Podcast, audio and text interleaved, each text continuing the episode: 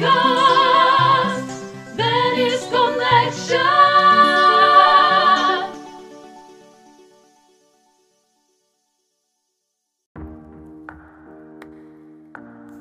Rekishi wa isuru minasan, konnichiwa alla Roberto des Motto Podcast ni Yokoso. Buongiorno e buonasera carissimi amici di Motto Podcast, io sono il vostro amico Roberto Lachin e vi do il benvenuto anche in questa nuova puntata che parlerà di archeologia e anche archeologia sperimentale anziché no.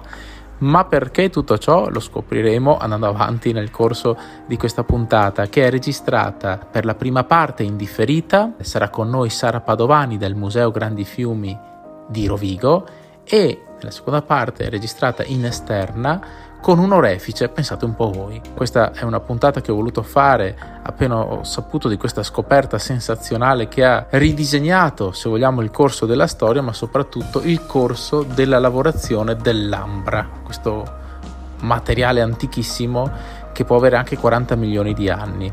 Sara Padovani del Museo di Rovigo. Prima di tutto, qual è la novità in campo di accessibilità, soprattutto per i non vedenti, nel vostro museo?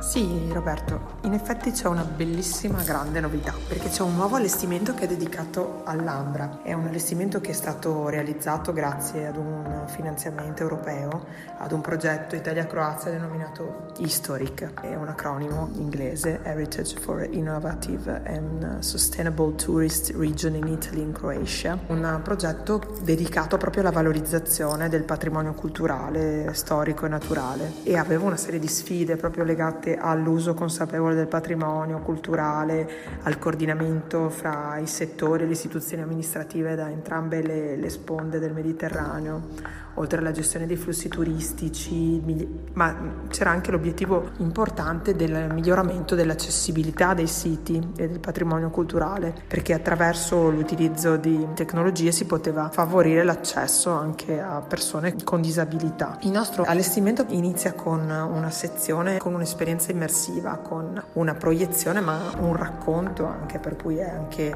eh, possibile ascoltare il racconto del mito di Fetonte da parte di una delle Eliadi, una delle, delle, sorelle di Fetonte, che racconta il suo dramma, il fatto che, che Fetonte sia eh, caduto nell'Eridano, eh, colpito da un fulmine di Zeus dopo che aveva rubato il carro del sole. In seguito a questa caduta le, le sorelle rimangono disperate e cominciano a piangere e allora Zeus fa un'altra delle sue dei suoi incantesimi e trasforma le tre sorelle in pioppi che cominciano a piangere e queste lacrime sono le lacrime di Ambra. Vi dico questo perché alla fine eh, ogni mitologia che, che, viene raccontata ha sempre una corrispondenza con la realtà e infatti si comincia da questo racconto mitologico per poi introdurre la scoperta del sito di Campestrin che è questo sito eh, protostorico in cui furono rinvenuti reperti d'ambra provenienti dal Baltico che venivano lavorati qui a Campestrin che è un sito archeologico archeologico vicino a Rovigo, nella frazione di, di Grignano.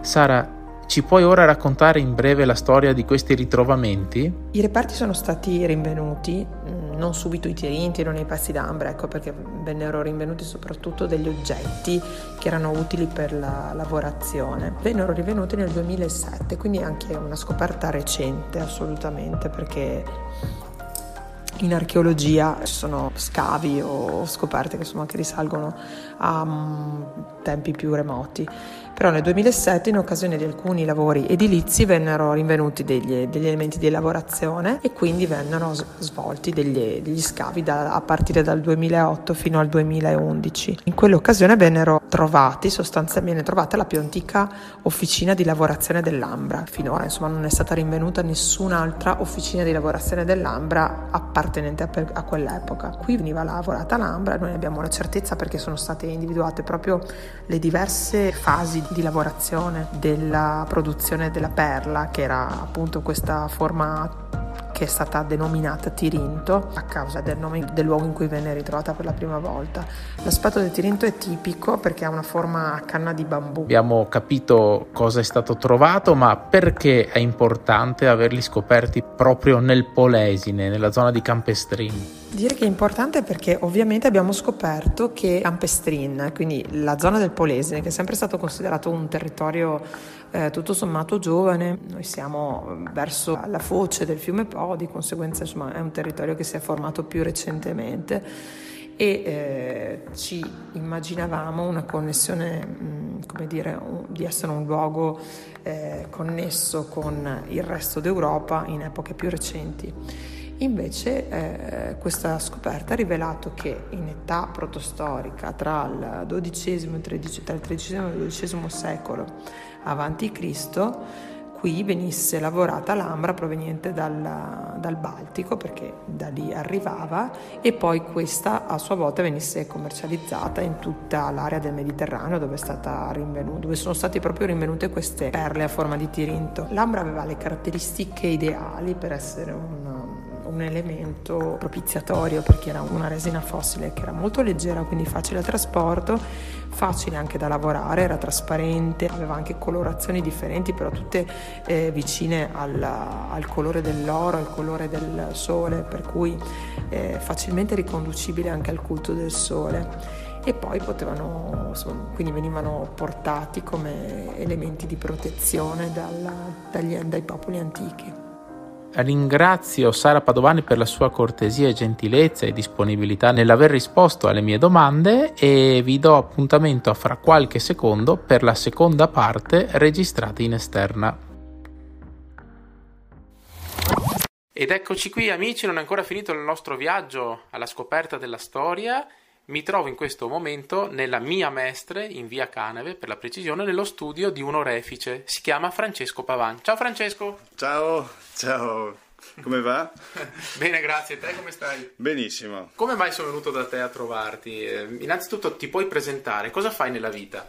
Allora, io sono orafo, eh, ho fatto la scuola d'arte a Venezia, impostazione orificeria, arte dei metalli. Io mi sono specializzato nelle tecniche di lavorazione che riguardano l'orificeria. Ne comprende diverse, dall'incisione, sbalzo, cesello, anche dalla modellazione in cera, a seconda di uno cosa vuole, che professione seguire all'interno praticamente della stessa orificeria. Beh, da quanti anni è che fai questa professione? È un po', eh, ho finito gli studi nell'82, dopo i 5 anni. Eh, ho fatto gli ultimi due anni di specializzazione. La maggior parte delle cose che ho acquisito è stato tante tante ore di esperienze fatte personalmente e ricerca diciamo che non ti occupi solo della lavorazione dell'oro ma anche di altri metalli e tu fai veramente un sacco di cose come vedrete poi nel sito per quanto riguarda questa puntata ho messo alcune foto dei vari lavori che fa Francesco ma ce ne puoi parlare tu in diretta persona? L'orificeria comprende la lavorazione di metalli perciò puoi andare dal platino a oro fino ad arrivare al bronzo che è quello che sto seguendo a livello museale e anche nelle riproduzioni che vado a fare degli oggetti storici. Oltretutto poi ci sarebbe anche la sezione delle pietre e anche e vari eventuali tipo eh, lavori di mammut, eh, il, il, palco di daino e, e altri materiali come l'ambra che dopo andremo a vedere. Sì, eh, la cosa bella è che tutti i tuoi lavori, per noi non vedenti, eh, sono tattili, cioè sono tridimensionali. Io ho toccato la riproduzione della scacchiera di Lewis, eh, che meriterebbe una puntata a parte perché io sono uno scacchista e si riesce a capire bene anche la forma, c'è questa la, la dama che ha tipo la mano sulla guancia che ha paura che gli taglino la testa, no?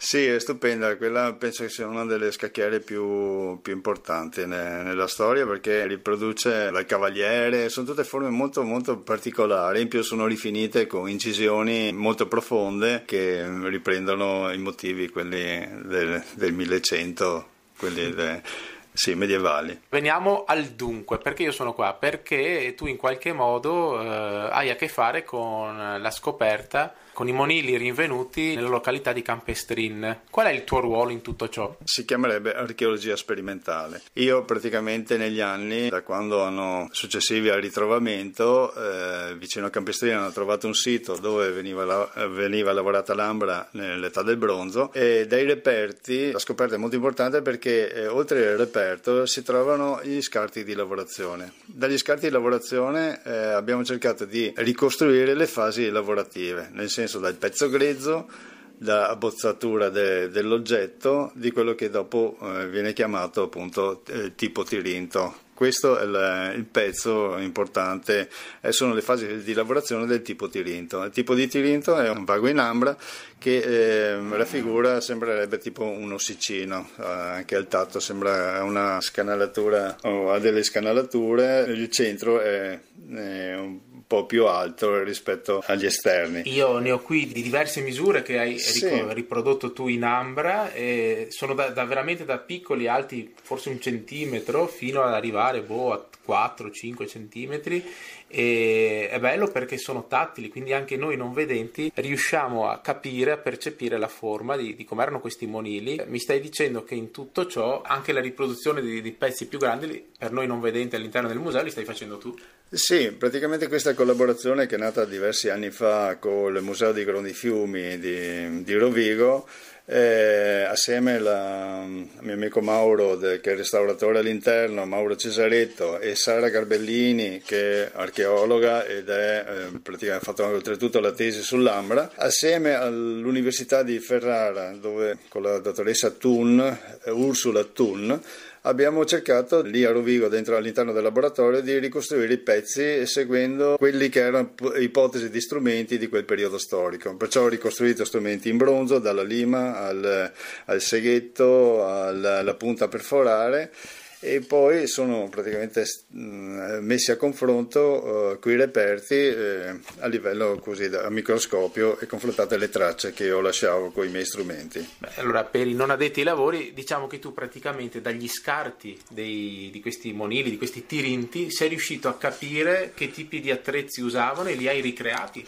Sì, praticamente abbiamo cercato di eh, ricostruire strumenti con varie forme, varie, la lima con varie tracce oppure con mh, eh, pezzi di pietra di varie grane. Praticamente abbiamo cercato di vedere se lasciavano le stesse tracce, quelle trovate nei reperti. È importante come ritrovamento perché di solito il reperto si trova finito e non si può eh, andare a tagliare in due un pezzo che si trova all'interno del, del museo. Perciò questo è stata fonte di, di, studio e così su tanto materiale. Oltretutto bisogna pensare che la, l'ambra è leggera, è leggerissima, è il peso dell'acqua salata. Perciò se pensate che hanno trovato scarti, pezzettini, schegge eh, molto piccole, eh, hanno trovato 6 kg, 6-7 kg praticamente di, di ambra, hanno setacciato veramente quintali di terra. Erano praticamente gli scarti delle lavorazioni come diceva anche Sara Padovani dal museo di Rovigo, il Polesine era un po' il centro di lavorazione dell'Ambra che veniva esportata dappertutto. Caspita, è una scoperta sensazionale questa. Sì, è sensazionale perché il tipo Tirinto viene dato il nome tipo Tirinto perché è stato scoperto in Grecia, però il ritrovamento, quello fatto nel Polesine, risale molto prima, perciò vuol dire che cambia un po' il discorso del tipo Tirinto che è una cosa sia uh, della Grecia invece probabilmente è molto, uh, molto sicuramente era qualcosa che producevamo noi e eh, esportavamo allora, mi ricollego un attimo al fatto che questi monili a forma di ossicino si chiamano Tirinti perché sono stati ritrovati per la prima volta nella città di Tirinto in Grecia e come sapete il Motto Podcast parla anche di cultura giapponese, allora volevo dirvi che la città di Tirinto, ho studiato un po', era una delle città della Grecia, magari piccola, ma che aveva tre tipi di mura concentriche a forma di cerchio ed erano così possenti e indistruttibili per l'epoca che già Omero le citava e diceva che fossero costruite dai ciclopi. Ho caro dire questo per due motivi. Uno, perché c'è una serie animata giapponese, la conoscerete, si chiama L'attacco dei giganti. Si basa un po' sulla città di Tirinto perché parla di questa città che viene assediata, eh, colpita, attaccata dai ciclopi, dai giganti e anche questa città ha tre mura concentriche. E l'altra perché i ciclopi, ne abbiamo parlato poco tempo fa in un lavoro che abbiamo fatto assieme al fotografo Oliviero Toscani vicino a Catania, ho avuto l'opportunità di toccare un mosaico con Polifemo il ciclope. Tra l'altro, Francesco, mi dicevi che anche in Sicilia c'è un tipo di ambra molto particolare. Sì, infatti è un'ambra italiana e si chiama Simetite appunto perché prende il nome dal fiume Simeto che è appunto vicino a Catania. Praticamente sembra che venga giù dalle sorgenti e si spiaggia, eh, perciò uno come va nel Baltico e trova i pezzettini di ambra può trovarle anche sulla foce del fiume Simeta. Caspita, molto interessante. Senti, eh, mi sono dimenticato di chiederti quanto tempo hai impiegato per ricostruire gli utensili per eh, produrre i tirinti. Il tempo è un po' difficile da determinare perché mm, eh, se io riesco a fare questa cosa qui, la ricerca delle, della strumentazione, è un discorso che riguarda l'orificeria, perché nell'orificeria purtroppo tanti strumenti non si trovano. Chi fa sbalzo e cesello deve crearsi l'utensile, perciò deve prendersi l'acciaio armonico ehm, e crearsi l'utensile e dopo temperarlo. Per me magari viene anche facile questa cosa qui perché chi fin da piccolo anche magari si è fatto strumenti strumenti tipo dall'arco, le frecce, queste cose qua, eh, ha adoperato quell'intelligenza, quella eh, primitiva che del saper eh, adattarsi al, al, territorio, perciò quello che trovavi ti serviva per crearti l'utensile. Per me è venuto semplice la cosa, anche perché eh, le punte in bronzo sono battute e, mm, in una certa maniera, pensiamo solamente al fatto che hanno trovato dei pezzi d'ambra forati anche lunghi 6 cm con dei fori sottilissimi e con la tecnologia che abbiamo praticamente abbiamo difficoltà a capire come facessero a, a lavorarla. Io ho ricreato punte anche per, sia per la foratura perché logicamente il vago eh, di tipo tirinto ha un foro un, per essere appunto infilato su una collana, perciò dovevano anche pensare alla foratura. Beh, tutto ciò è fantastico. Mi dicevi in privato anche il discorso del platino, se non sbaglio, che c'erano delle civiltà arcaiche in Messico forse o anche in Egitto sì. che riuscivano a fonderlo. A fonderlo, sì, molto spesso anche per capire il valore di un oggetto bisogna capire anche la sua lavorazione. Se pensiamo che il metallo rispetto all'oro, eh, l'oro fonde intorno ai 1000, 1000 gradi, mentre il platino fonde a 1750 gradi, vuol dire che una stufa in ghisa eh, praticamente fonde a 1400 gradi la, la ghisa. Per, in questo caso non riesci a vedere neanche il punto di non riesci a guardare quando si fonde e sono dei testimonianze anche nei geroglifici o nei dipinti, dove, specialmente quelli egizi, dove praticamente hai questi eh, fonditori che soffiano su questo forno a coppie praticamente di 4-5 persone per lato e soffiano all'interno di questo e creano il, il, il, dardo per poter fondere quello che i reperti che hanno trovato erano in platino. Stupefacente, veramente stupefacente. Ascolta, io avrei un altro paio di domande da farti eh, sull'ambra, eh, soprattutto l'ambra di quei tempi. Era, diciamo così, eh, il materiale, uno dei materiali principi per quanto riguardava i monili e le cose. Ci puoi raccontare un po' Sì. quello che sai dell'Ambra? Quello che so dell'Ambra è anche quello che ho preso anche lavorandola, perché è un piacere lavorarla. Infatti eh, questa cosa del, del poter eh, toccare l'ambra e anche sentire il profumo, perché quando la lavori è una resina praticamente degli alberi di queste conifere che praticamente erano nel Baltico. Quello che si trova nei reperti, quelli italiani, è quasi tutta baltica, perciò si parla di ambra che è una resina fossile che ha 40 milioni di anni. 40 milioni d'anni dove si estendeva questa grande foce nel Baltico si sono depositati tronchi e assieme ai tronchi anche i pezzi di ambra. I continenti si sono spostati, perciò una parte del continente è sprofondato e infatti fino a pochi decenni fa andavano giù i palombari a raccoglierlo nel fondale. Se siete fortunati e fate qualche giro sulle rive del Baltico potrete dopo i maestrali anche trovare dei pezzi che si staccano dal fondale e vengono a riva. Era stupendo perché la chiamano le lacrime degli dei perché praticamente ha la luce dentro, quando mm, la metti anche contro luce, è come i sassolini quelli in vetro che eh, magari quando eh, sono asciutti, non, levigati non riflettono, però quando sono bagnati riflettono la luce. Questa cosa qui anche lavorandola crea un piacere perché senti un profumo che risale a 40 milioni di anni fa e a seconda del tipo di conifera uh, uh, si ha dei profumi diversi o da agrumi o più secca, cioè, anche, oltretutto era chiamata anche era adoperata anche come incenso perché Bernstein, eh, la pietra che brucia, era detta proprio così perché la poi eh, il, con l'accendino l'accendi e, e praticamente prende fuoco. Beh, caspita, quindi eh, anche per chi è non vedente ha un doppio significato l'ambra, cioè si può sia toccare l'oggetto come in forma tridimensionale ma anche annusarlo sfregandolo un po' con un seghetto forse. Sì, no, basta anche quelle limette per la cosmesi, ma è consigliabile quelle diamantate perché così non, non rilasciano, si sente proprio il profumo de, dell'ambra. Si, scre- si crea uno sfregamento, si crea un po' di calore e quello lì si, si può sentire il profumo. Da un profumo di 40 milioni di anni fa a la ricostruzione di un oggetto, il Tirinto, quindi cos'è dell'epoca del bronzo? Sì, si parla intorno al XII secolo a.C., eh, di quel ritrovamento che hanno fatto lì in zona campestrini. Allora, anche noi, anche noi tutti diciamo, è molto inclusiva questa cosa perché si può sia toccare che, che annusare il profumo della storia, quindi non è solo accarezzare, toccare la storia, ma anche annusarla, direi. Ti ringrazio per tutto quello che fai, anche per noi non vedenti, Francesco. Eh, vorrei concludere la puntata con un'ultima domanda. Sì. Tra i vari monili, oggetti che hai ricostruito, e qui nel tuo studio ce ne sono veramente tanti, ho visto c'era un'ascia da cerimonia col, con un cavallo incorporato, cioè, eh, pugnali, altre cose. Qual è l'oggetto o il monile a cui sei più affezionato se puoi raccontarci la sua storia. Sono diverse, al limite posso scegliere magari dall'ultimo, visto che stiamo parlando d'Ambra.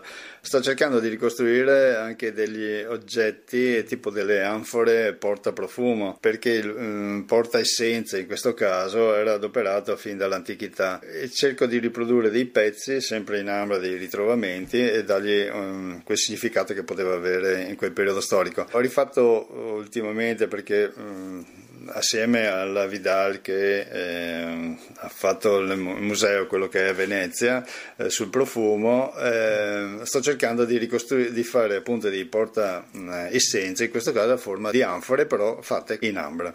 Ah, wow, addirittura. Eh sì. Fortissimo. Benny's Collection ringrazio Francesco. Guarda, ho un'ultima domanda in corner. Visto che tu hai ricreato questi tirinti, questi monili dell'epoca fa, hai collaborato anche all'allestimento della sala all'interno del Museo Grandi Fiumi?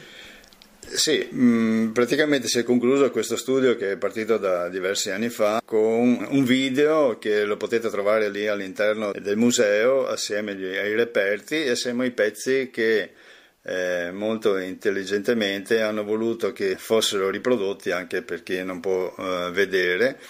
E ho studiato un modo per attaccandoli con dei mh, mm, sottilissimi cavetti d'acciaio uno può sentire i, i, pezzi e anche la leggerezza perché è importante anche sentire questo materiale che è caldo non, è, eh, sì, eh, lo sentite anche nelle varie fasi di lavorazione, dal pezzo che è un po' grezzo fino al pezzo lucido. Riuscire a creare un ambiente dove poter toccare con mano l'oggetto che eh, difficilmente si può toccare nelle vetrine, quelle esposte. Chi è non vedente lo sa, esistono tante mostre, tanti musei dove alcuni oggetti vengono ricreati con le stampanti 3D in plastica, però qui invece avrete l'opportunità di toccare dei monili a grandezza naturale o anche un po' più grandi, ma fatti col materiale dell'ambra, quindi il che è tutto dire. Sì, infatti all'inizio si era partito con ricreare dei pezzi in materiale mm, sì, eh, meno nobile in questo caso, eh, però eh, visto che eh, ho avuto la fortuna di conoscere un rappresentante che ha aperto la ditta lì in Lituania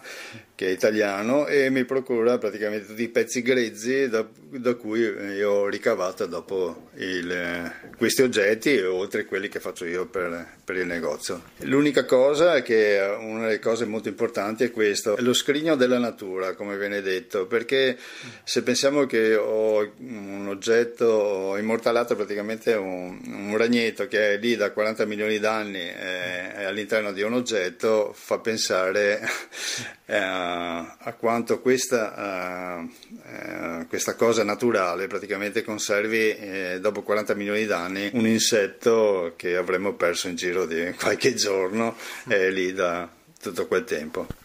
E con questa bellissima considerazione del nostro amico Francesco Pavan concludiamo questa puntata di archeologia sperimentale anziché no e vi do l'appuntamento come ogni volta a venerdì prossimo con Motto Podcast. Ciao a tutti!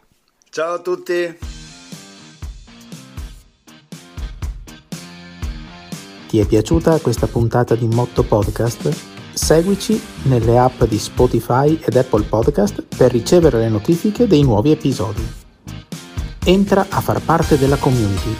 Seguici anche su mottopodcast.org, Facebook, Instagram e YouTube per contenuti inediti e altri progetti originali di Motto Podcast. Ciao!